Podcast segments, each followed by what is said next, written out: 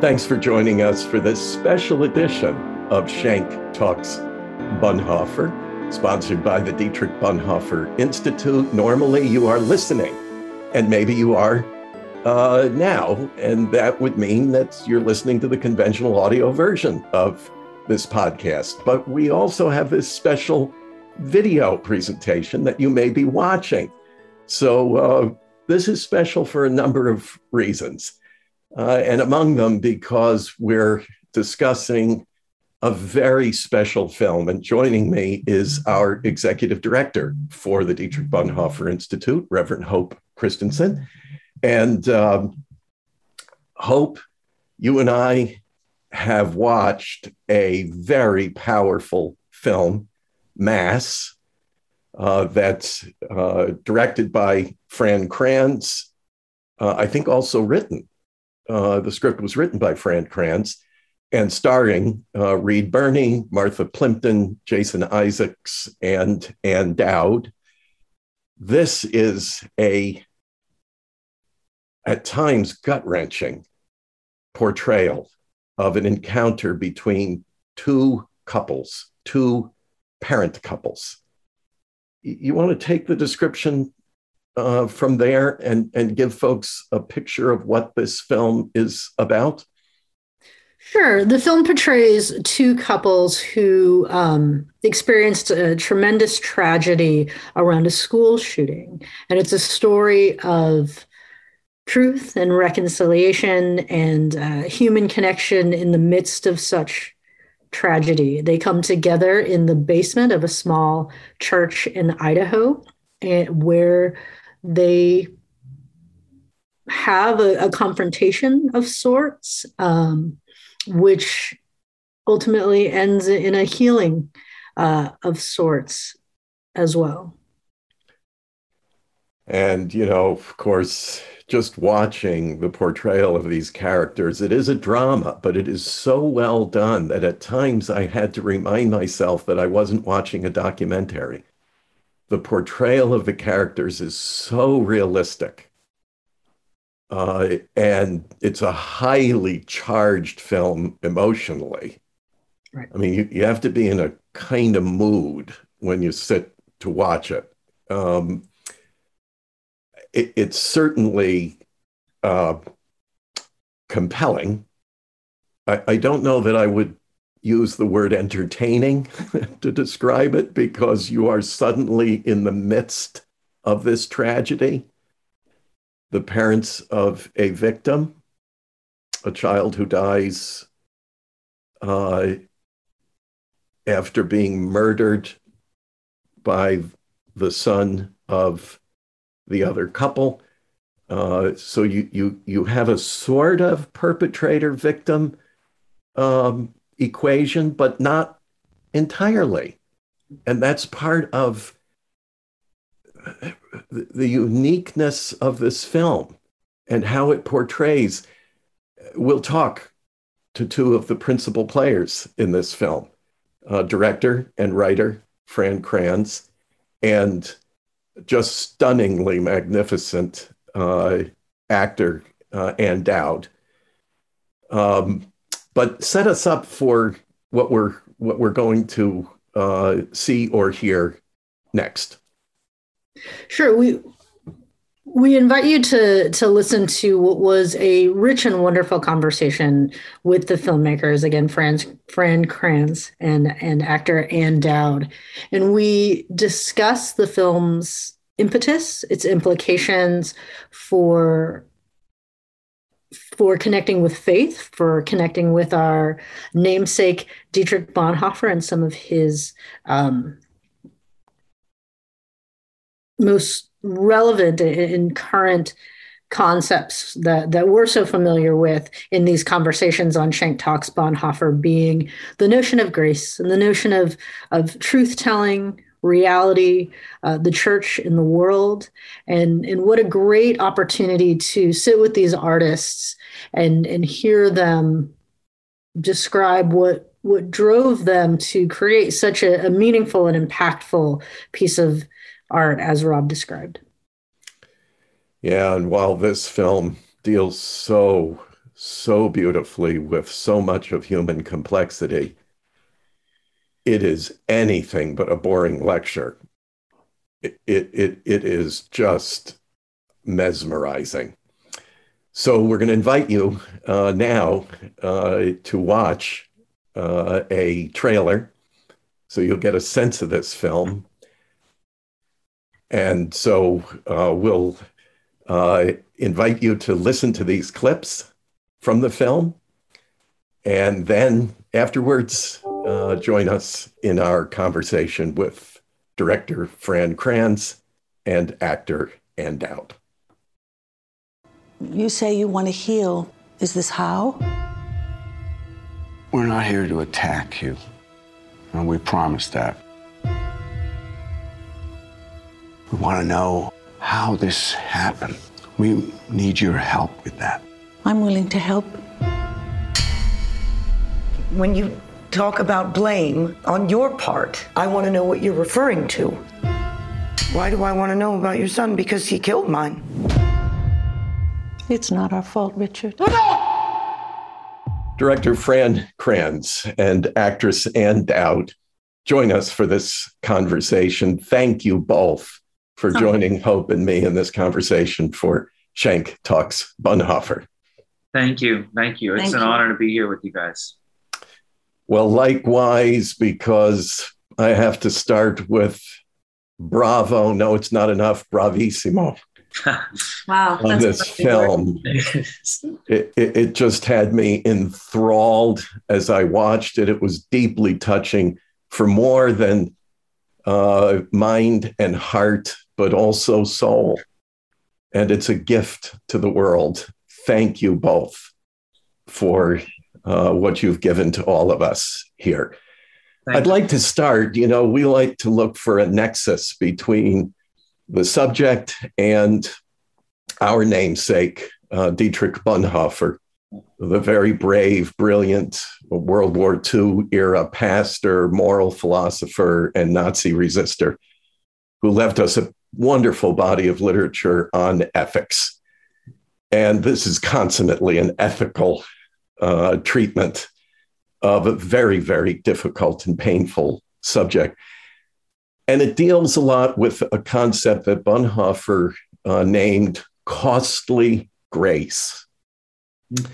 Uh, it was a film critic at Vox, uh, Alissa Wilkinson, if I may read uh, what she says about your film, describes it as a grace filled frame around an almost unspeakable tragedy. Richard Whitaker at the Austin Chronicle points out how it's also a story of grace. How do you two see it? Uh, maybe, uh, Ann, I'll throw it to you first. How you see the grace?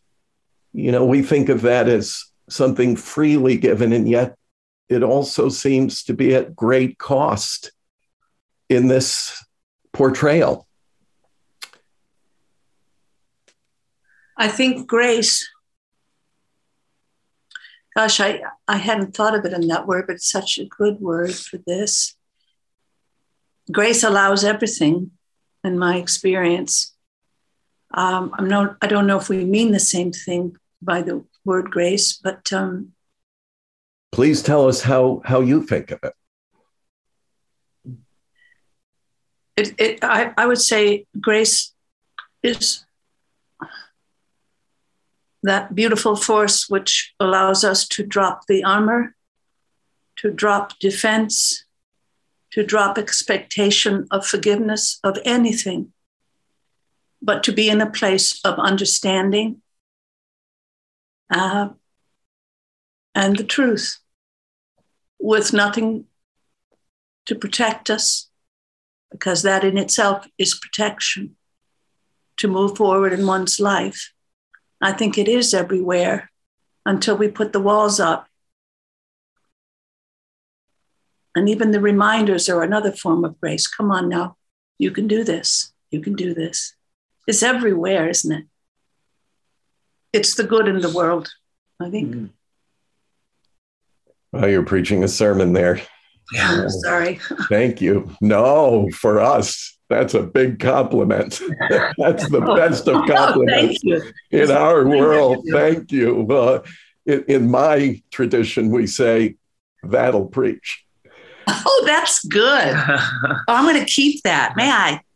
That'll preach. That's very good. You're welcome to it. Uh, Fran, as you were directing this, how were you thinking about bringing out its central message? Wow. I mean, I just have to say, isn't she amazing? Um, that was amazing. Uh, and we got that all day long. It was great. um, I, uh, gosh, I just, I'm so stuck. I'm still stuck on Costly Grace. There's, you know, I was really inspired by uh, the writing and, and work of Desmond Tutu and the Truth and Reconciliation Commission, Arch- Archbishop Tutu, I guess I should say. And um, there was some, he had some line in his book um, forgiveness is giving up the right to pay back the perpetrator in his own coin. So- Oh. something, something like that. But it's a, it's a, it's a lib- something. And then I'm paraphrasing, I'm butchering it, but it, it's a liberating cost. It's a cost that liberates the victim. Something, something to that effect. So I can't. I, I just think that's just an incredible phrase, and it speaks to the heart of why forgiveness is so complicated to me, you know, and, and why, and this isn't your question, but where sort of the genesis of the film is my own relationship with forgiveness and the fear that I can't give it. You know, I was I was scared that I couldn't do this. When I learned about the TRC, I couldn't I don't know if I could participate in that restorative justice or make that effort to forgive. And when I came across these meetings in relation to these shootings, being a new parent myself, I had to confront that and I, I struggled with that. And the, the movie is working through that. What I think is so extraordinary is that people do this. And I wanted to I wanted to tell that. That's the subject of the film. I didn't want flashbacks. I didn't want inserts. I didn't want a score. I didn't want us to have any of these those conveniences of film. I wanted the people to enter the room and I wanted us to be there with them through to the end when they leave. I wanted to honor that because of the courage I think that takes, because the the the, the challenge of that, um, and I wanted to embrace the exhausting nature of it. You know that it, this this movie is going to be an endurance test. These things were really important to me, which was you know people push back on. You know you got to have flashbacks. I don't know, you know maybe they can leave and go outside for a little while.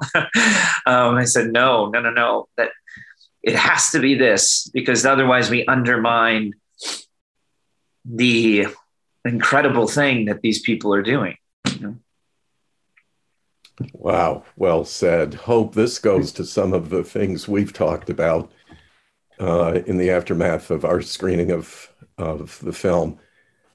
Why don't you take it from here? Sure, sure. And and and Fran, you just touched on on on part of the question I was going to ask around uh, how the truth and reconciliation work um, kind of influenced your your process on, on bringing this story to life. Another key component component of Bonhoeffer's theology and worldview is the importance and necessity of engaging with the world from a place rooted in truth and reality. And so much of uh, good, meaningful, and impactful art, which mass certainly is, is truth telling. And I'm curious of how your own interest in truth telling and also Miss Dowd, the role truth telling may have played in your work and approach to this uh, to this film. Well, I'll speak for Linda, if I may, which is she has only the truth. Hmm. What else is there for her? And if there's a gift in one's life being shattered, it is that gift. Hmm. And there's nowhere to hide. And guess what? There's no need to hide. Nothing comes from it except fear. Right, and the inner the interpersonal engagement that that the film is so focused on, I think, takes just a deep and intense. I don't know, like impact onto this notion, particularly in our time of truth and where storytelling um, engages engages Yeah. truth. I um I was really in relation to the, the TRC. I was so struck by this notion uh, that that it was full disclosure. You had to fully disclose in order to be granted amnesty, and, and there's there's obviously this element of showing remorse and, and telling the truth. The truth will set you free. You're not lying in the criminal justice system to just get off, right? You know, it's about it's about saying yes, I did this, I did all of this.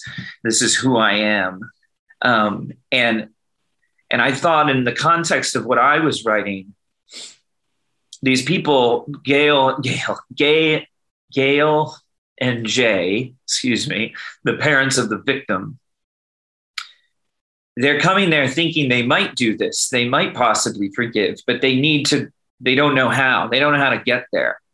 And they can't even consciously, I don't think, say what it is they need to see in order to do it.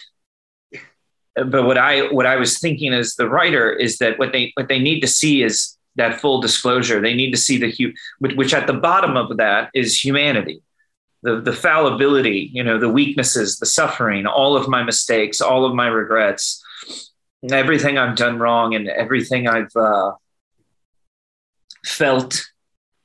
This is me. And if you get there, if you fully disclose all that, you, you see nothing left but a human being, which is so much harder to hate, you know, and, and to see that kind of shared, there's, we share in that suffering, we share in that condition. And they it's that connection that needs to be felt in order to sort of take that step. Um, so it, it, it, to me that's about being truthful totally truthful. And I, I, love what you said about linda. She has nothing but the truth. I think that's beautiful.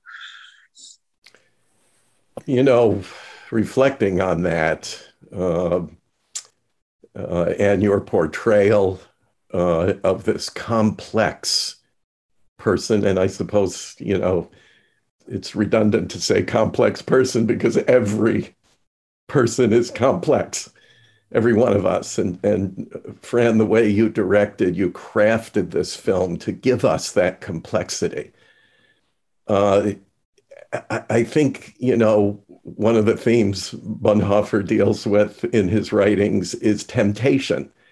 And I wonder if there was ever a temptation to simplify this story um, you know, I think so often of how we almost crave simplistic stories. We like heroes mm-hmm. who are clearly heroes and villains who are nothing but villains. Yeah. But you give us the complexity of human nature, that nothing is as simple as we wish it were. Yeah. Can you talk a little bit about about fleshing that out? Yeah, I, I, I love that. I mean, thank you. It's beautifully said. I I, I appreciate it. Um, I and as far as the, the, writing and how it felt to you and the direction, yeah, you know, it never occurred to me, or I guess I should say, I never found when I was reading and doing research, I didn't find any monsters. I didn't find good and bad guys, protagonists, antagonists. I found that mess. I found that complexity you know, I was uh, my daughter was probably was like one and a half, at least when I started. I remember very early apologizing to my parents and realizing, you know, what a bad son I'd I'd been so often. Can you, you know? imagine? just sort of, but you know, and it was sort of joking, but the, the, sort of like, oh my God, now I sort of get it. What a brat I was all the time, you know. So this, uh, um, and and this idea i guess my, my, what i'm saying is i love i love my daughter. I, have never experienced anything like this but i make mistakes constantly. And and somehow you know i i i, I hurt the relationship when my intention is is so seems so good. And and there was such a um I don't know. It, it, it's just uh, the the the truth and the, the, the difficulty of being a parent. And so it never occurred to me. I mean, it never occurred to me to write them as any way other than just human beings. And I treated them with this kind of equivalence. No, I just have four points of view. I'm going to put myself in their shoes: the father and the mother of the shooter, the father and mother of the victim. No one's wrong. No one's right. We're just going to speak. I'm going to plead their case and their point of view as best as I possibly can. Um, Lucky us, boy. and I, I uh, you know, it, it, was difficult. It was like a personality disorder, but you know, I, I, uh, I didn't, I did not think there was any other way to do it. Um, yeah. I'm going to cut you off for okay, a second yeah, yeah, or interrupt you. You know what he did, uh, Fran, Fran. You know, he saw it and knew it in a very particular way, and he got a lot of pushback. No, it can't be that. It can't be that. It doesn't have. But he knew his way forward. And he knew because of the gifts he's been given, follow that voice because that's the way through. And he did it against considerable odds, you see. Honey, that's true. I'm not flattering you. and and and did you did, did, did you do that as well? Were were there competing voices for you in portraying your characters so masterfully? By the way, that's so kind of you. Listen, I want to say something, if I may shift one second back to what we were talking about.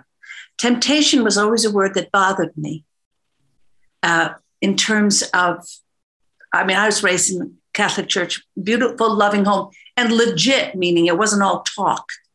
Kindness to one another, look after those who are less fortunate, show kindness, show acceptance. My father lived that, so did my mother and, and my relatives lucky me. But being the teenager I was, I was like, no, no, not buying that. No, no. And temptation to me, I just realized it as we spoke. First of all, speaking to you guys is is so good because you've given thought to all of this. You live this every day. This conversation isn't coming to you because you saw a movie. Mm. You're you have a relationship with the truth of how difficult this can be. And boy, talking about you. I just can feel, speaking of grace, uh, I wanted to say, I don't know if this works here, but my father was a very, very loving and kind man. All he wanted, the message in the house, I'm not kidding, love one another. To protect, I'm one of seven. That he just lived that way. Knew kind, knew suffering, saw it. And he died very young, 47. And wow. I remember one evening, I had gone to the wake of my very close friend's mother. Her father had died the year before. It was unimaginable the amount of grief going on with the children left behind. And I was always very worried about my mother. Was she safe? Was she okay? Who's looking after her? And so I came home from the wake and I was in that state of life can go away.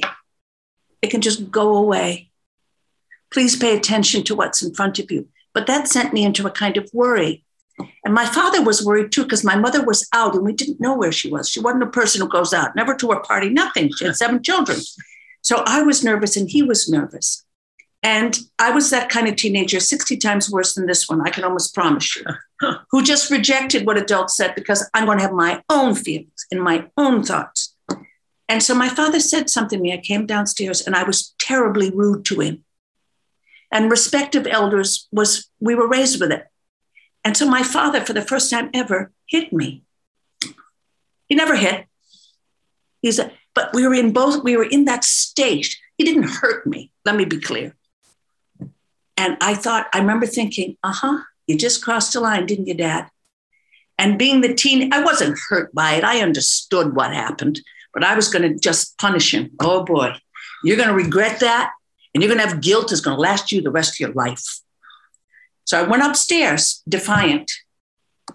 Okay. And he called me down. I didn't go. And then he called from the bottom of the stairs, and I'm asking you to come down. I thought, ugh. I came down the stairs and he broke. And he wept. And I wept. And all I cared about was holding him in his grief and in his sorrow, and everything else left. There wasn't a shred of anything but I love you and you love me. And that is the truth of us.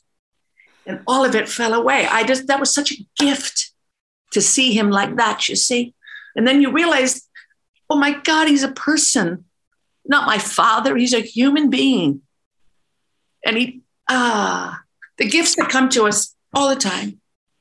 Wow. My goodness. I, I know Hope has, uh, I know Hope wants to jump in here, but just before she does, I just want to say I understand one of the most compelling scenes in the film now where you are in your character in a moment in time better than I would have ever understood it just for that story that you just mm. shared with us about I never told that story before. Boy, mm. You you brought that into your portrayal of this character man, I'm going to go back and watch at least that scene again, if not the entire film again, just because of that story you just told. But Hope, I I, I want to throw it back to you. Sure, sure, and, and wow, hmm.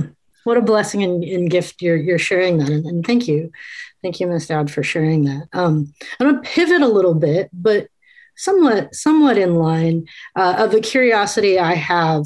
Um, about a distinct feature of the film that it is in a church. And I'm curious if that was by design or, um, yeah, like why a church, not a community center or a, a study room in a public library?